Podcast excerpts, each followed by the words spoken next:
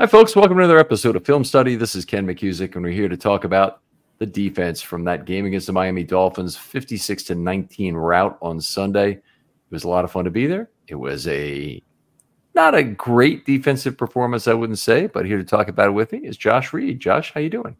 I'm doing great, Ken. But what a, what a wonderful way to open, uh, bring in the new year with that with that huge win.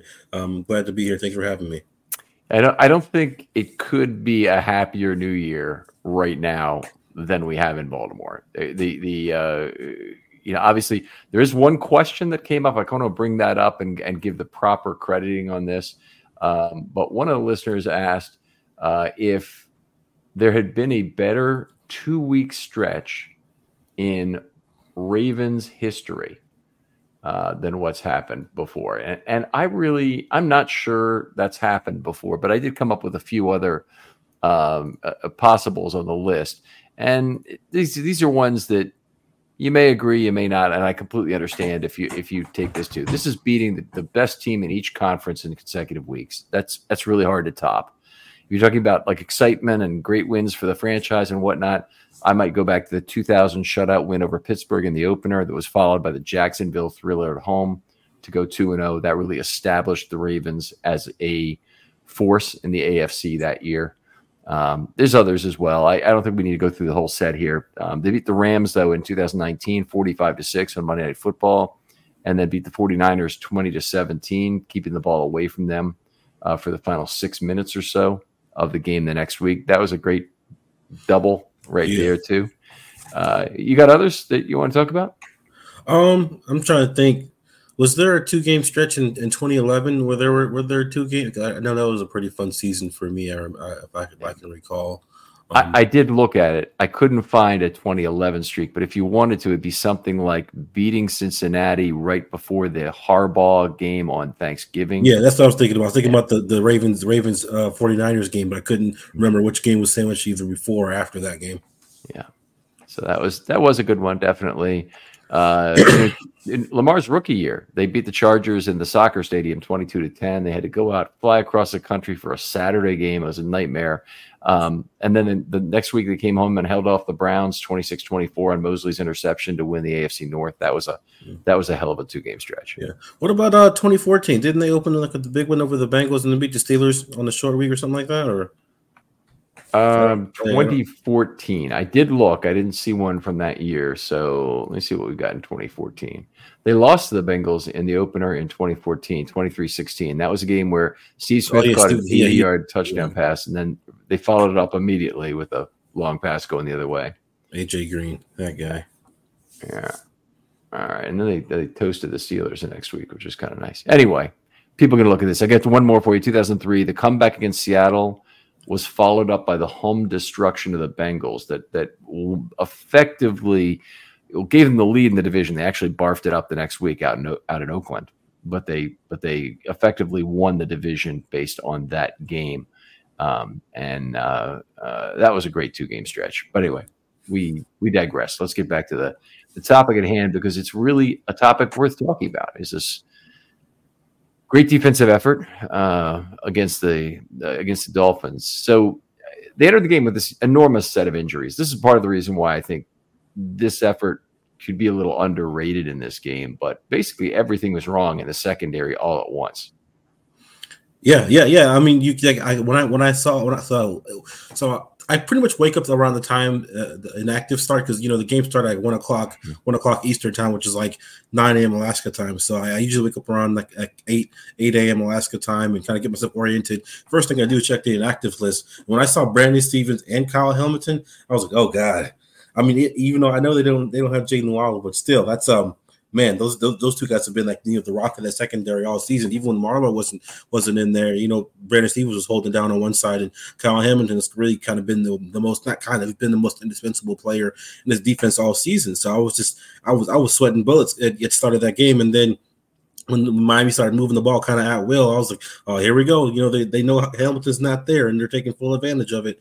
And um, just like the way that that that they stepped, that the cornerbacks and the rest of the defensive back really stepped up, and then continued to step up even after more injuries set in, was really impressive to me. A lot of great open field tackling. Arthur Maulet and Ronald Darby deserve huge kudos to me. Yeah, absolutely. They're they're both among uh, you know the top players on the defense for me in this game. They, they, they really did take advantage. Miami did um, with that ball out quick passing game of theirs, throwing the ball to the perimeter before pressure could develop play after play after play. And we'll get to some detail on that a little bit later. But they they, they got the ball outside and they got them into the hands of speedy speedy guys, Hill and, and Achane, both of whom are devastating open field threats. And this would have been a great place to have Hamilton available to uh, Hamilton's tackling and Hamilton's block shedding would have really helped one thing I noticed, and, and you know, I was had the same kind of feeling that you did about how effectively and how scarily they were moving the game early on with their scripted plays in particular. I mean, they just they mowed through the Ravens defense during that time.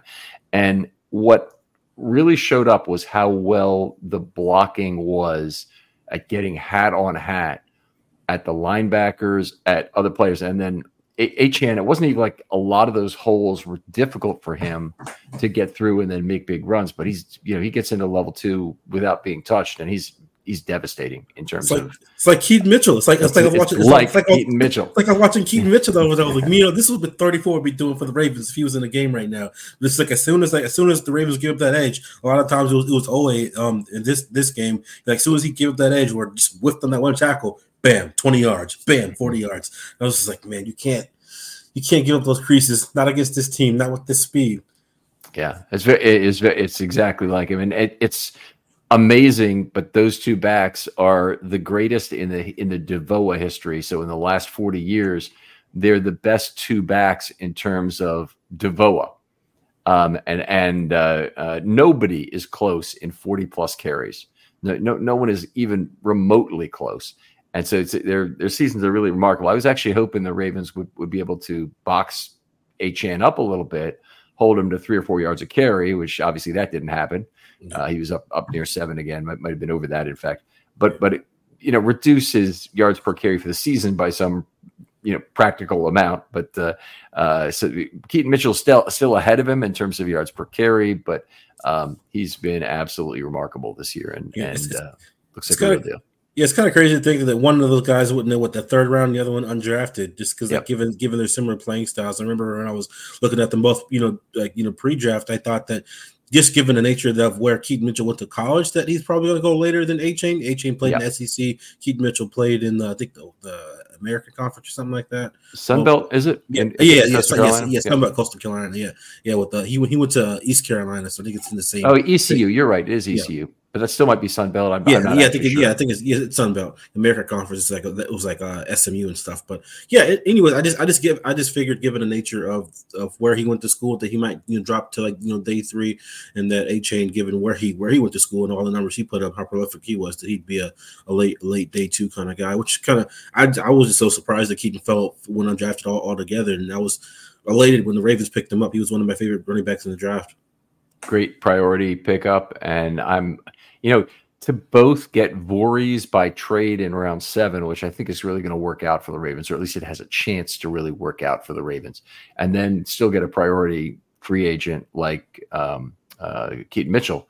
It just gives you all kinds of good feeling about the way this this front office really understands how the rest of the league is going to draft, and that there's other positions they're going to draft for before running back, and then the Ravens have the ultimate running back sales pitch, and he wears number eight for this team. Yeah, yeah so, I just yeah, I just honestly I just love the foresight of this organization. You know, just overall. I mean, getting guys like Malik Cunningham uh, on the roster before, before a guy like Tyler Huntley set to hit the free agent market. You know, you know, getting getting a guy like I said Vorhees, and you know, you got some older. You got John Simpson a one year deal, and, and, Kevin Zeitler entering the last final year of his deal, and you, you pretty much already have four guys on the roster who are going to be competing for those two guard spots next year. So yeah, I really love, I really love the foresight of this organization, and it's it's really man, Eric DeCosta really deserves, deserves his flowers for all the work that he did from literally from March until August building this team, and then even then some because Kyle Van Noy was an in-season yeah. addition. So, yeah, I, I, I, it's it's certainly been a fantastic year for him in terms of of being able to go after things. The only you know, the only transaction that really does not look good in terms of the money spent is Beckham. And and even that I think you can live with. The Agholor signing, I think, is has been pretty damn good considering uh, certainly for the money involved, but also I think for, for, even when you consider the draft pick, which I was not okay with originally, but Agholor's turned out to be a much better player than expected.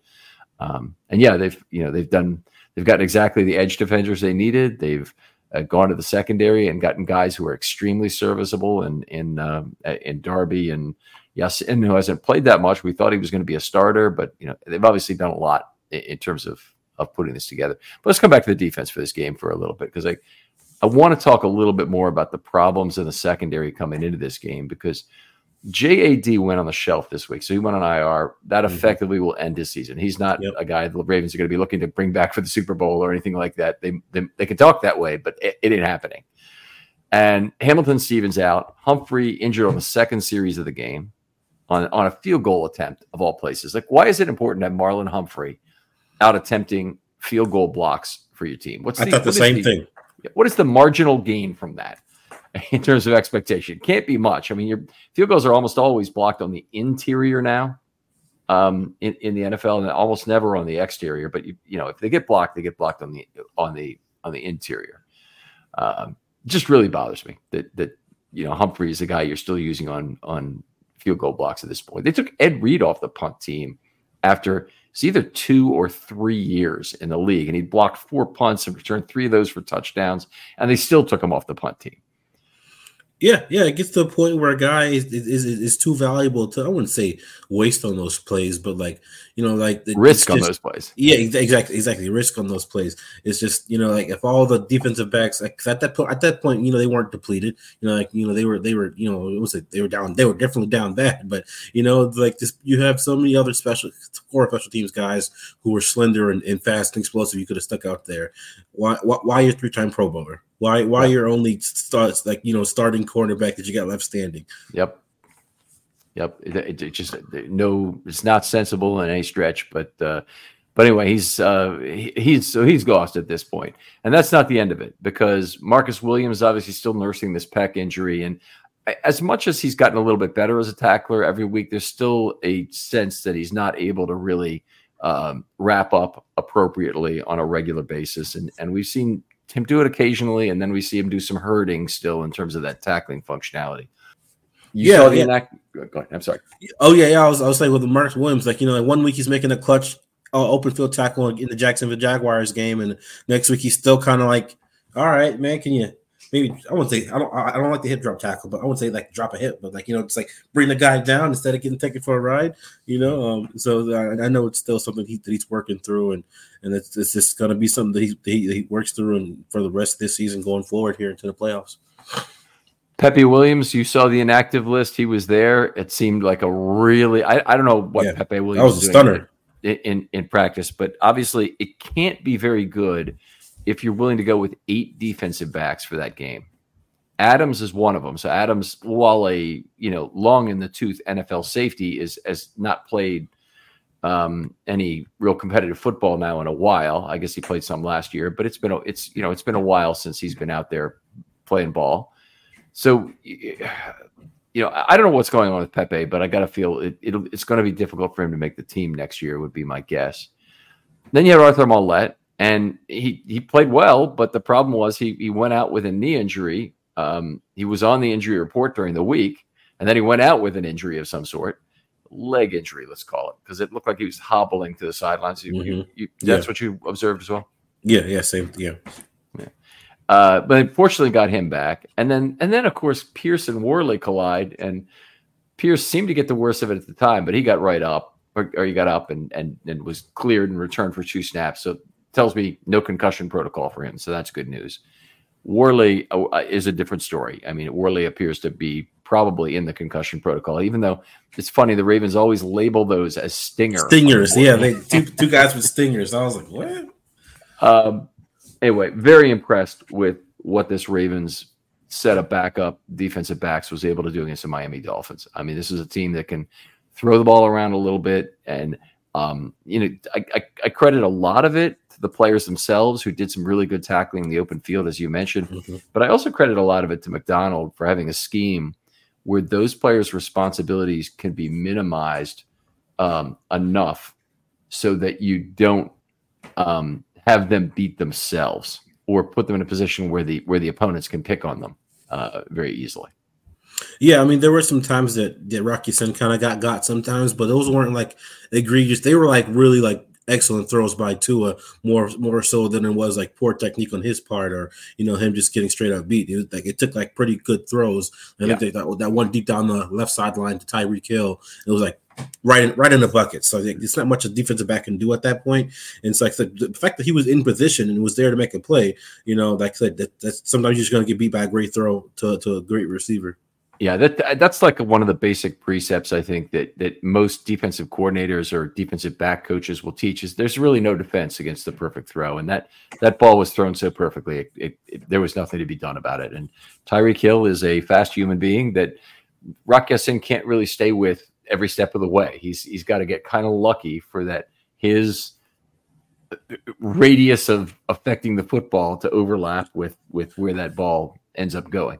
Yeah, actually, on that play, I was actually more. I was actually more upset with with with Williams for being late getting over there more so than I was Rock for getting beat. I was like, man, you know, you got to know where ten is on every play. Like, you yeah. should always cheat cheat to his side. And he was like maybe like a couple feet off. Like he was like in the same frame when the ball got there. But I was like, man, if you just haul ass over there, maybe you could have helped, you know, potentially break that up, or you know, maybe carried him out of push him out of bounds, let the sideline do the work for you. But um, yeah, I mean, it, it was just man, I, I just I just know I was like, if Kyle Hamilton was there, if Kyle Hamilton, like you know, because like the Ravens use him in so many different ways. Sometimes he is that back there playing deep safety and covering guys and that length. And even though he's not as maybe not be as fast as a guy like like Marcus Williams, but the fact that, that length in that in that range, man, he can close space so quickly.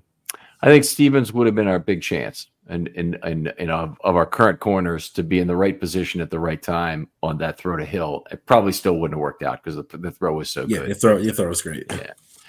Um, this is really this is really amusing, and I didn't really have this on my on my list of things I want to talk about. But if you go into the game, we just watched the offense go through the offensive line play tonight, and one thing we noticed as we were going through is that at about eight minutes of the third quarter, John Harbaugh is holding up a sheet in front of his mouth that is actually readable.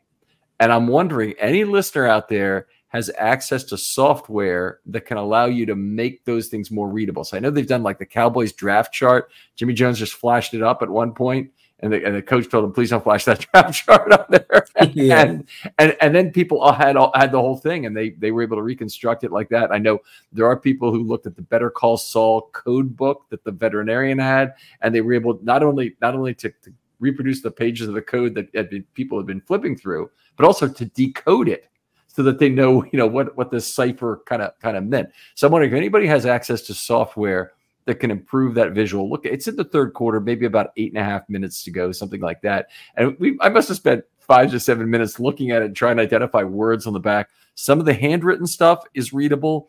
And he's also got printed stuff that could be even more readable if, if the thing could be cleaned up. But it's an interesting kind of thing because it has special teams at the top, and then it has offense, I think, and then something else. But I, I, I, it's it's it's hard to read if you're not allowing the picture to go by, and then if you allow the picture to go by, you don't have time to read it because it's just you know it's like flashed up on the screen for a second. But it's it's one of those really interesting things. I'd love to know what's on that sheet.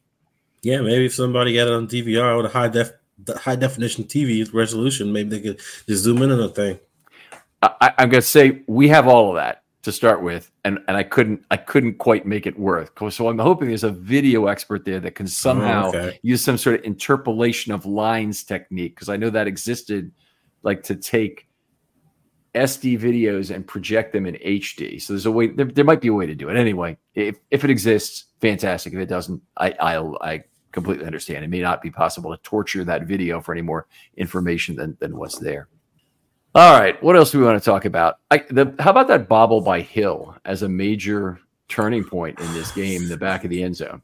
That was the turning point, if you ask me. Because at that point, like we said, like they were moving the ball at will, and and like that, that would have given them the lead. That would have given them the lead, like what 14, 14, 14 7 or something like that, right? Yeah, it would have it would have still been a still been a back and forth thing. But man, you make you see Tyreek Hill make that play. I wouldn't even say nine times out of ten, like ten times out of ten. That was like wide true, open truly an anomaly. And like you can see, like the the the Marlon Humphrey and the Mark Williams are already looking at each other like, oh man, what the hell, dude? Like they they they, they knew they were they were already beaten. They figured they were they were down on the scoreboard, and and uh, I haven't seen all twenty two of their reactions afterwards, or even if it's up there. But they probably looked at the scoreboard like, oh wait, he didn't catch it. Hey, great, mm-hmm. you know. So the Ravens really caught a break there, and it, it was just against a team like the Ravens who have been playing so consistently complementary all season, those were the kind of mistakes the Dolphins couldn't afford to, to have. You kind of have to play perfect and even kind of get a little lucky to beat this Ravens team with as they're playing and clicking on all cylinders right now. Really peaking at, peaking at the right time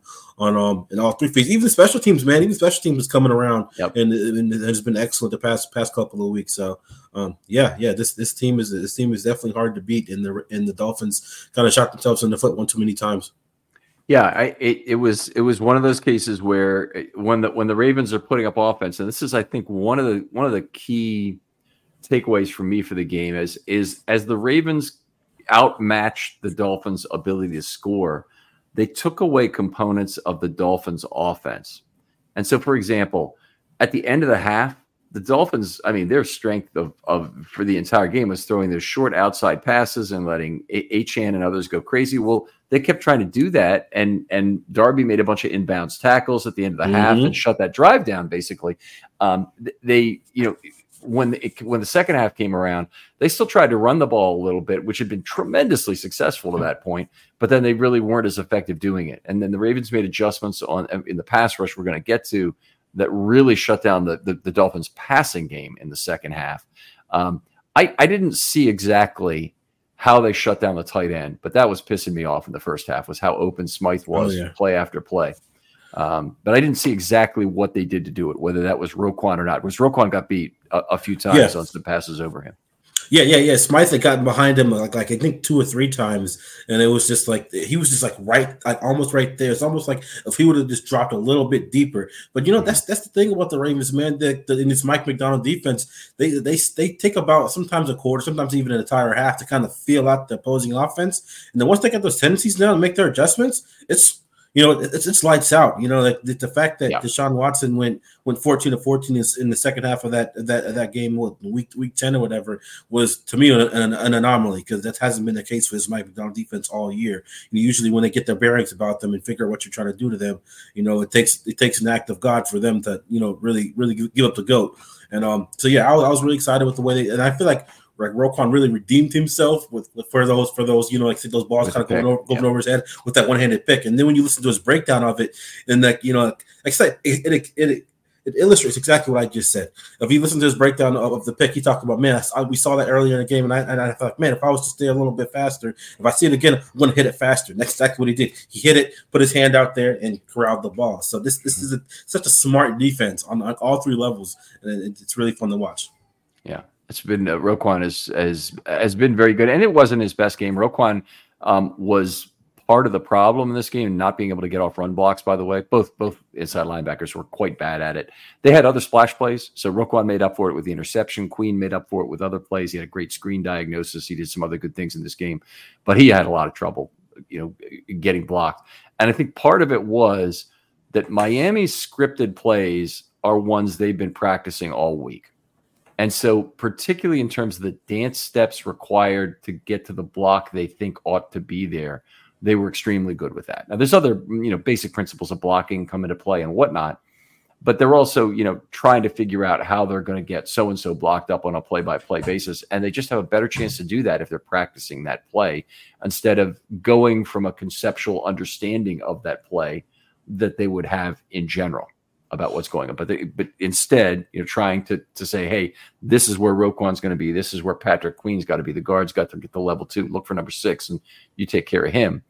Um, I, I just think they have a better chance on the scripted plays, and they probably also had a better chance understanding exactly how to beat the beat the Ravens corners and get them to make some mistakes when they're doing that. So it's it was a it was a combination of things that just did not did not go well early in that game, and yeah. I was very concerned. I, I, I, your level of concern on a scale of one to ten for that?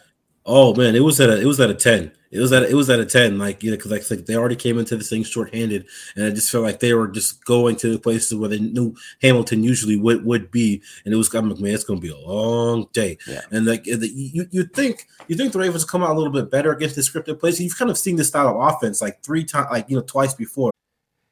Hey guys, I want to tell you about the Eufy Video Lock because when I'm not podcasting, I am my day job is a smart home specialist, and the Eufy Video Smart Lock is perfect. This is what you guys need to go get. It replaces the deadbolt on your door. So now you can come home without fumbling with keys. You can just type in a code. Or even better, use your fingerprint to unlock after one second. You put your finger there, pops out, my door's open. It's perfect. It also is an integrated video doorbell. We've all seen the video doorbells. We all know the ones that are out there. I've seen many of them get stolen no one's going to steal this because it's your door lock. It's impossible for them to steal. There's no monthly fee. Other ones do. But this one, it'll record locally, so you never have to pay if you don't want to. The battery, it lasts up to four months. Plus, it notifies you ahead of time. And I mentioned earlier one second fingerprint recognition. No, I meant one second till it opens. The AI self learning chip will learn your fingerprint even faster, and then it opens up. Completely keyless entry, no more keys. And I know I set this up as I'm a smart home specialist, but anyone can install this. All you need is a Phillips screwdriver. That's it. And then you're done. Guys, I love this product. Make sure you check it out. Now, here's the easiest thing to do just go on to Google or whatever you prefer and search Eufy Video Lock. That's E U F Y Video Lock. Or visit eufyofficial.com forward slash video lock to see how you can gain complete control of your door, just like me, just like Ken. With, with the Rams and with the 49ers. But bo- in, in both of those games, that like those teams came out kind of punching the Ravens in the mouth. Yeah, the the so the Rams and the 49ers, they both tried to push the ball down the field. This team is like the Bengals. They they're just everything's going to the side, everything's out quickly. I don't even need to throw the ball downfield. I'll let Mike Tyreek and Achane Achane uh, you know, run with the ball after the catch. Um, most of the catches, honestly, short, slanty stuff. I mean, 19 out of 41 dropbacks, um, Tua had the ball out quickly which is a ridiculous percentage. It's, you know, high 40s, 46% or something. Um, but the, the last week, uh, the 49ers only had it out seven times quickly. And usually they, and they, they suffered 66% pressure because of that. Because they, they, they, you know, they hung in there trying to throw the ball down the field. Well, you know, they, they Tua had the ball out so quickly that the Ravens adjusted at halftime and and and were a much different pass rush in the second half. But uh, it was really a focus of, I, in my mind, the, the Dolphins watched this game, and um, McDaniel did, and McDaniel, McDermott, right? Um, McDaniel. Yeah, McDaniel. Got it right first time. Jesus, yeah. I'm getting up to be that age. Um, and and he said, um, we can't let them do that to us. We we we are not going to hold on to the football because look what they did. Besides that, all our weapons are speed and whatnot. And they decided not to not to um, hold on to the football. They got rid of it quickly, and they're very effective. Um, and then that was part of what kind of got taken away by by the second half. You're down two or three touchdowns. You can't afford to keep going short pass, short pass, short pass. Nope. And even if you can get first downs doing that, you can't score quickly enough to, if you're if you're you know being tackled in bounds. So uh, anyway, I, I I thought it was great the way the game script kind of took away what the Dolphins could do with the Ravens, at, you know, outscoring them best best defense and good offense is another way to just put it easily in this game. Yeah, yeah, yeah, yeah. and that's that's just another another thing that makes this Ravens team so dangerous. They can they can win in so many ways. They can beat you in so many ways. You know, it's like like it's almost like you try, you try to tie one hand behind their back, they grow another arm. You know, it's just like that. That's just that's just that's just how it is, man. It's just like I don't know, like I don't know how familiar you are with with uh, Mortal Kombat, um, but like you know the, the you, you know you, you familiar with Mortal Kombat characters?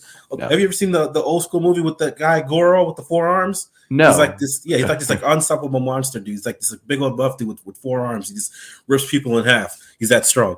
Um, but yeah, it's kind of kind of reminds me of the, of the Ravens offense at times, and really this team as a whole is just like you know they have like just when you think you you got one arm time behind your back, they hit you with the uppercut with the arm you didn't even see coming, and um and, and so yeah, I just love the way this team can just be adaptable and, and adjust on the fly from from from drive to drive and from half to half.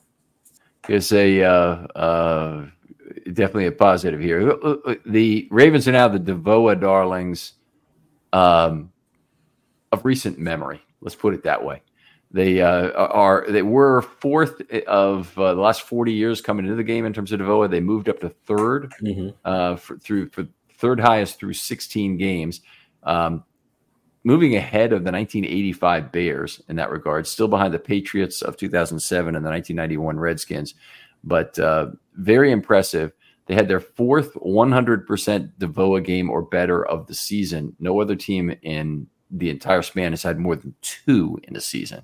So this Ravens team is very, very special um, from that perspective. It's also the uh, the Ravens are now the Super Bowl uh, favorites uh, by DVOA at about 40, 40 something percent, maybe 43, 44 percent to win the Super Bowl, which seems very high. Yeah, yeah, yeah, yeah, definitely, man. I mean, I just, I just, yeah, the day hasn't gone by where Aaron Schatz hasn't hasn't tweeted about the Ravens yeah. uh, doing something cool in term in terms of DVOA, um, and it's, it's it's really it's really been a, fun thing to see. And like usually when you hear your team is Super Bowl favorites, either you want to feed into it or like feed into the hype, or kind of like, oh no, I don't, I don't want to, you don't want to jinx it. But it almost like this team is almost, I would say unjinxable, but it's like you know they don't like they they really too like yeah they let some stuff slip through the cracks like as far as extra motivation, but as far as like get, like getting big head. There, there's there's there's no way this team does that. There's there's too many. There's like a, a nice blend of hungry hungry youth, uh, ascending talent, and, and, veteran experience that um really makes this team really uh really feel like an unstoppable force. A lot of that uh, a lot of that veteran experience is hungry as well. So uh, let's uh, let's move on. Talk a little bit about the packages. I'm going to kind of go through this quickly, Josh, and uh, especially if you need to do something on your end. But uh, uh, this was a game where they Macdonald did not deploy a lot of different packages. Uh, he he had his nickel split three ways between seven big nickel snaps, 41 standard nickel snaps, and four uncovered nickel snaps.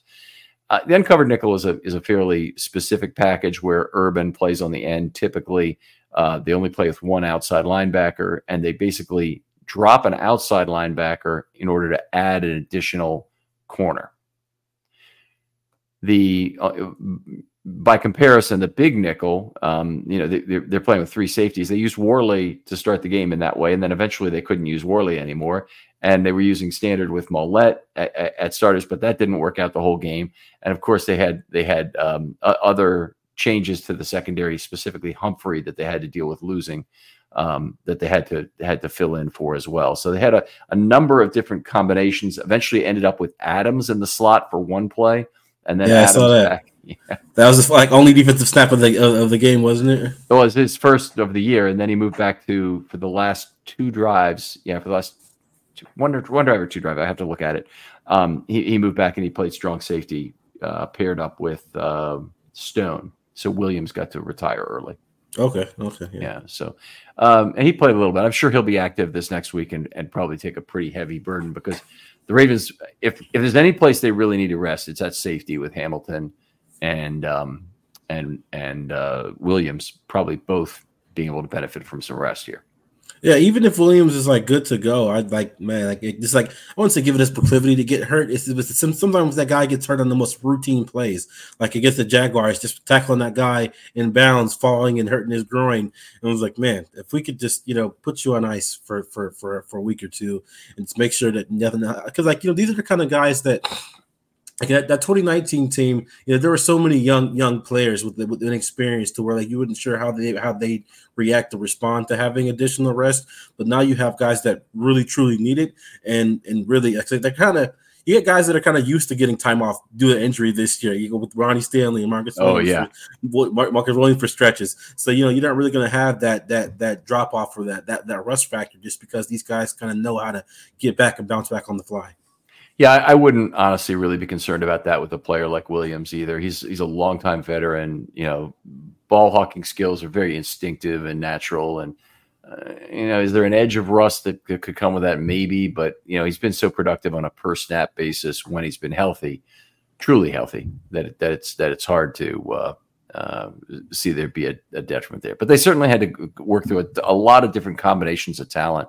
They did play one snap of 32 dime in the game. That was interestingly that was the bobbled ball by Hill in the back of the end zone. So it's on a third and sixth play. They actually brought in dime. Nice to see that because I, you know, I I certainly have a love of dime um, mm-hmm. that is that is that is well documented. But I, I, like the fact that they got Worley on the field as the third safety when they already had effectively their standard personnel, um, standard nickel uh, package out there with Maulet at at, uh, at slot. So that was a nice um, uh, that was a nice play. You see, was that yeah, it was Maulet at slot. Um, what else? What else did I have to say about what was going on in this game? That was pretty much it. They played a few snaps of base, thirteen, I believe, in this game which is a little more than normal. They're still at almost 83% nickel for the year. Very effective. The one point I, I, I seem to make fairly regularly about the Ravens is this that they've allowed 4.6 yards per play in 856 nickel snaps. So this is not any kind of a small sample size by any stretch. It's 82.6% of their snaps for the year. I don't know how you ever get a team out of their nickel defense, like you force them to play some form of base um, if you can't, if you can't be more effective moving the football against the nickel, you got to be able to run the ball or you got to be able to pass the ball in some way against the nickel defense. And teams just have not figured it out. I mean, Macdonald's just various nickels are too strong uh, to allow that. And, and it basically means the Ravens get to keep five defensive backs on the field all the time. It's Kyle Hamilton, man. I mean, the, he's really the key. He's really the key to unlocking this whole thing in a various of different ways. I mean, just because not all nickel defenses are built the same. Want to know why? Because you don't have a guy like Kyle Hamilton who's built like that. The guy's a condor, man. He covers so much ground and can do so many things and and, and, and free up other guys in the defense, both in the front end and the back end, at, at all three levels to do to, to pretty much. I won't say have free range, but like okay, we can afford to go a little lighter here because we have a guy that can beat blocks, that can get around people, that can you know, like snuff out and sniff out screens. You know, the guy who can who can come screaming like a banshee on on, on down down the line and backside pursuit and tackle like a linebacker. I mean, like I said, this this guy. I'm so glad that they got the number one seed wrapped up, so we can just put this dude on ice until until we actually got to play a meaningful game again because he's really the key to making this whole thing happen. I hope 18 days is enough. Certainly, that's the case, and and I wouldn't I would not simplify it that much. I, I will also you know give credit to other players is that I think a lot of it is scheme driven, and what they've done with their other slot corners has been remarkable. Nothing short of it in terms of they got a sack out of Ar'Darius Washington, they got two out of Maulet already this year. I mm-hmm. mean, the, the slot corner position has six sacks for the Ravens. That's true. Hamilton got three sacks in a half of football. Um, he's gotten other good pressure um, when he's been in this year, though he hasn't he hasn't gotten home uh, uh, again since and he is ridiculously he's the best horizontal defender in the game. So you're 100 percent right in terms. Yeah, I, yeah, I didn't I didn't want to take anything away from from Maulet or, or the other guys. I just like this. It's what this guy brings to this defense. It's unlike anything that anybody else can kind of kind of bring in, in the league right now. It's re- it's really yeah. special, and like I, I, really commend the Ravens for holding on to Maulet, Maulet given how early he got hurt in camp and he pretty much did nothing but they were like hey this guy is experienced this guy can be useful and um, the fact that i mean it's almost i wouldn't say that i never want to say somebody a player getting hurt is blessing in disguise but pepe having that ankle thing and kind of allowing allowing Maulet to be you know to remain on the roster has really been a huge blessing in disguise really yeah, that, that's a great point. I mean, Maulet has now become embedded with this defense, so they can't get rid of him. They, they, they couldn't they couldn't cut him or even remove his his role after after the way he's played so far. But uh, he also had a couple hundred thousand guaranteed money in his deal, which that might have been a blessing in disguise too. Is that they didn't want to give up on the guaranteed money by, you know, with a handshake cut and return kind of move because they did, they just didn't have a history with him the way other teams did. So I mean, it could be next year. You know, Maulet may say, "Yeah, sign me up for that deal." The one Worley had, or the one you know Urban has, or all these guys. You can cut me every year. Just get me back on the roster. We got a handshake deal. Um, I, I, think that he might be amenable to that next year. But the Ravens, you know, they're going to be a little bit careful with players they don't have a history with, and, in trying to make sure that works out. Yeah, well, Maulet definitely plays like a Raven, like like that that that guy really, like he, he's such a natural fit, not just with the you know in the scheme and the defense, but feel like feel like the culture. I mean, they, they got the kind of like I don't like to dabble too much in like the emotional side of, emotional side of the game sometimes, but when you mm-hmm. see the way that this dude like hits and tackles in the open field and like the way his teammates kind of like swarm around him and they're like all right, all right, all right, all right, all right, you know, this guy just feels like a Raven. Like even though even though he began his, his career as, as, a Saint and most recently played for the Steelers, I mean, this dude to me he belongs to purple and black. There's a there's something going on on field that I took as a positive at the time, and I'm wondering it just you you have to have a rapport built up with this player before you do something like this. But Maulet nearly had a pass defense on on a sorry nearly had an interception and mm-hmm. probably should have had his hands in the right place to have an interception. It was on a third down play. They ended up punting on the next play. Um, and the ball Maulet didn't make the catch kind of puts his head on the ground then gets his head up. Queen retrieved the football and this is not on camera by the way. This is not on the on the broadcast video. And he threw it back at Maulet and i'm thinking what kind of teammate do you do that to? It's not a guy you hate it's got to no. be a guy you like. It's you all know, love, man. Yeah. It's all love. It's yeah. all love because that was the end of it too. I'm pretty sure he got some. He caught some flack when yeah. he got to the sideline too. Like, Come on, all right, you know you gotta. You dropping the money. You dropping the money. Yeah. Yeah, it's that's. I mean, I just you if if if that guy was one of the fence riders or one of the mercenaries on the team that you you know the guys who are there for the money, they don't even really want to play extra games in the playoffs with without getting paid for it, kind of thing it, it, there's always a couple of mercenaries like that on on most football teams. Maybe the Ravens do a better job than others in terms of of weeding them out, but they still exist out there. Believe me, in the National Football League, uh, it, is not one of those guys. If he can take it the way he did, because he didn't get up in Queen's face about it or anything like that. I mean, Queen is basically telling him, "Come on, man, you got to do better than that." And I, I, it's it was it was good that there wasn't a flag or anything for it. But if you saw it at the at the at the game, it's the kind of thing. It's like I've never seen that before. I've literally never seen that before. I've never seen you know a, a defensive player throw the football at another defensive player after the play. I've seen them yell at each other. I've seen them you know motion each other and and you know go up and say you know you got to be here and and sometimes they're nice about it and sometimes they're not nice about it in terms of being you know cocking their head and acting like the other player is stupid. You know, I, have certainly seen that from Marlon Humphrey and from Marcus Peters at times, but I, I you know, I, I have not ever seen that specific thing happen on an on an NFL field. Yeah, no, that's that's all love, man. If they didn't if they didn't care, they wouldn't show it. All right, let's talk about the pass rush a little bit because that was one of the really great stories of this game. Uh, the Dolphins, obviously, as I mentioned earlier, really had watched the tape very clearly that San Francisco game and advanced scouting. The way it typically works is you watch the last four games probably with a heavier weighting towards the most recent game. Um, and it, the plan for McDaniel clearly was get the ball out quickly. Um, and and uh, for the entire first half, that's basically exactly what the Dolphins did. They got the ball out quickly, and um, everything the Ravens tried um, in terms of numbers, in terms of uh, blitzes and whatnot, really didn't work. I mean, it, it didn't it didn't mean they had outstanding results in terms of those individual plays, but the Ravens didn't get pressures because of the things they tried um, in terms of that. So uh, they only had three five plus man rushes for the entire game, which is very unusual. Um, so, so it was another three sacks with with 37 four man rushes, by the way, which is really outstanding. But um, in terms of of what Macdonald did, the halftime adjustment is the greatest thing I've ever seen. Yeah, yeah, man. I mean, he's he's done it time and time again. It's almost like it's almost like he has two different game plans, or just like concoct something completely, wouldn't completely totally different. Like here, here are the things that we're going to tweak, and they're gonna, and they're, they're not going to be able to do shit the rest of the game. Like you know, like we're gonna we're gonna really shut them down. And you saw the Ravens make those slight adjustments. You know, getting to getting to places, getting to spots faster, getting to drops a little a little, deeper. You know, cloud, clouding the coverage. Um, you know, for for Tua to count it. Whenever you take away his his first first reader or two, because sometimes like McDaniel will have uh, have quick reads in there for, to go. All right, check one, check two, kind of thing. Like really, that, that um I don't know if you watched the uh, the hard in season Hard Knocks, but it's been pretty insightful. I mean, I've been keeping up with it because there's a guy from Alaska on the Dolphins. Um, but just like kind of watching the way that that uh, McDaniel's, I would say coddles, but like really kind of kind of um uplifts and empowers that one was uh, empowers Tua to the sense of like, hey man, I'm gonna I'm gonna put you in a position that you know that where you're gonna always have somebody get to get the ball quick. We're gonna protect you, kind of thing.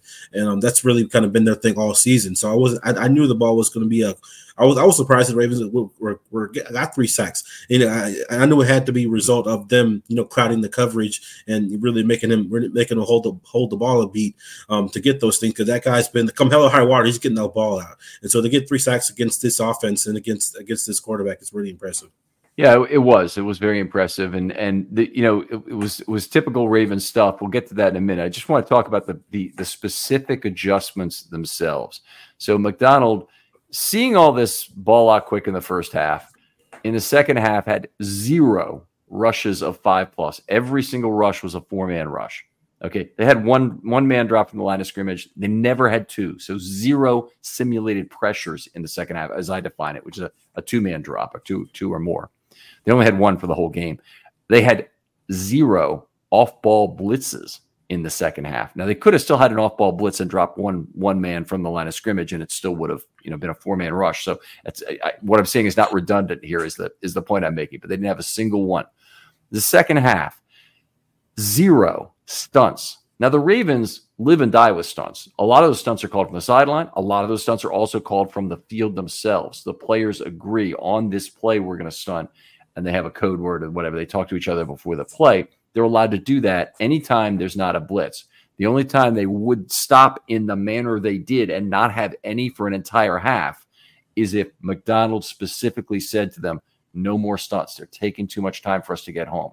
Mm-hmm. Get get there as fast as you can with a standard four man rush, lane integrity, uh, but get there as fast as you can with that because we we you know the ball's otherwise going to be out too quickly. Our coverage won't hold up, and all of that in the second half the Dolphins had 14 pass plays and got 43 net yards, 3.1 yards per play. So that was one hell of a freaking adjustment to to get that going, and, and about as an extreme an adjustment as I've ever seen too. Yeah, I mean, like the combination of going against this offense and then also being shorthanded in the secondary, I knew that you know this wasn't going to be a big stunt and twist kind of game, just because you know you were going against a quarterback on offense doesn't believe in holding onto the ball long enough for you to set that up, and and the fact that you don't you necessarily you might not have like guy in coverage to hold up. So um, you know, like I, I just know that they were like once he did once he was out there, didn't see twenty one or forty four you know, there's really no really no point in trying to trying to trying to game game up any stunts because he was going to get the ball out and trust his guys over our backup guys.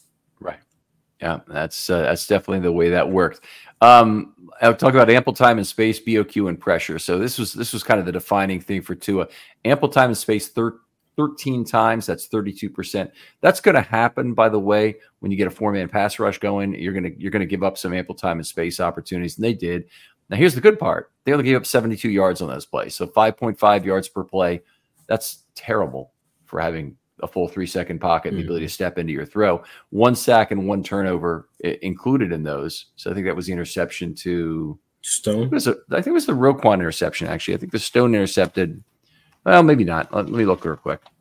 So the first interception was the I zero was a ball out quick, and so it was the Stone interception was the ATS. Yeah, because they they rushed the throw on the on the Roquan interception. They tried to beat two minute warning, and I was like, you're getting too greedy. Usually, when people get too greedy in those kind of situations, it tends to backfire, especially against especially against this Ravens defense and and and and and, uh, and the linebacker like Roquan, like I said, a guy who's like that smart and intellectual. Man, it's just yeah, that was that was a no no. Yeah, it was it was certainly a bad play. Ball out quick. The Dolphins did it were effective. 19 plays, 46%, 136 yards, 7.2 yards per play. They did have the one turnover as we just talked about. Pressure. Now the Ravens have been getting about a 42% pressure rate for the entire season, 22% in this game. Nine pressures. Most of them did come in the second half. Mm, no, that's not really true, but they had they had four pressures in the second half on fewer total pass plays. So a, a, a good, pre- a better pressure rate in the second half.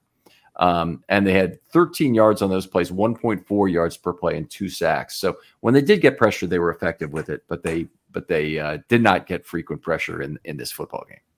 Yeah, yeah, yeah. I mean, it was like you could tell Tua was, was, was trying to hold the ball a little bit more in the second half, just because like they found themselves down, down, down big, and then even when they were able to kind of cut it a little close, like once the Ravens extended that lead again, it was like, okay, now we got to go all out. I'm like, man, like at a certain point, I know you guys dug away of a 21 point hole like this time last, you know, not this time last year, but last year, week two.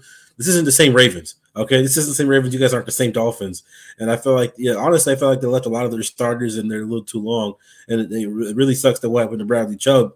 You know, him tearing his ACL um, down. You know, still playing down 30 points. Um, so I really, I really like the way that the Ravens kind of were just kept the foot on the gas on on um on both sides of the ball in this game.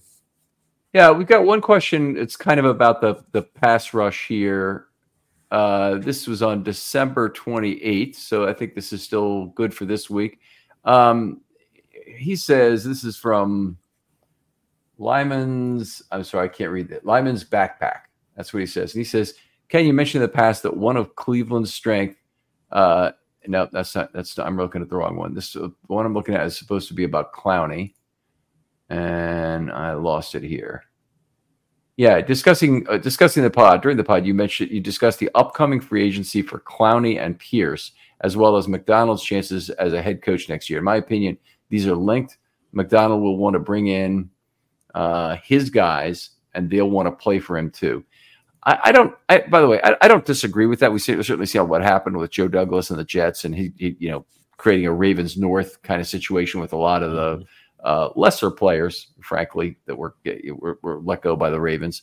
But um, I don't think that Macdonald is necessarily going to be able to buy Pierce or Clowney away from a Ravens organization that's highly successful if he has to go start at the bottom, someplace like Arizona, say um, or or or maybe someplace else. I just don't. I really don't see that kind of uh, dynamic. I think you, you you get the you get the players at the bottom end. You get maybe that breakout player who's trying to get establish himself as a team leader. So maybe Queen next year somewhere. Yeah, Queen think, or Stone for sure. Yeah. Anyway, uh, appreciate the question, Lyman, and and uh, uh, thanks for thanks for joining us. Um, Josh, it's always a pleasure talking football with you, of course, and and uh, you know what you bring to this is great. Tell folks where they can talk football with you online and where they can read your work. Oh yes, yeah, so you can read all the Raven stuff at BaltimoreBeatdown.com. Uh, where all my Raven stuff resides. You can find me on Twitter at Josh Reed nine zero seven. All right, outstanding. Other folks out there, if you want to be on a film study short, hit me up. I'm already planning a couple of these for the second bye week, if we want to call it that, before the before the playoffs begin. Love to talk to you and uh, have already some good ideas in the door, but but always looking for more. Um, and I'll get back to you very quickly if you want to do that. If you're a longtime listener of the show, you want to promote the show in some way, please tell that other person about the pod and uh, and get them listening to it. And if you can even help that person to listen to it off the website, that's sometimes the easiest way to get somebody started who's a little resistant otherwise to downloading pods or uh, uh, might be older, whatever the case might be. That's certainly I have a little resistance to that personally, so I can kind of understand why that might be the case for for a lot of people. Josh, thanks again for coming on. Thanks again for having me, Ken. And we'll talk to you next time on Film Study. Everybody in your crew identifies as either Big Mac Burger, McNuggets, or McCrispy Sandwich, but you're the filet fish Sandwich all day. That crispy fish, that savory tartar sauce, that melty cheese, that pillowy bun. Yeah, you get it every time. And if you love the filet of fish, right now you can catch two of the classics you love for just $6. Limited time only. Price and participation may vary. Cannot be combined with any other offer. Single item at regular price. Ba da ba ba ba.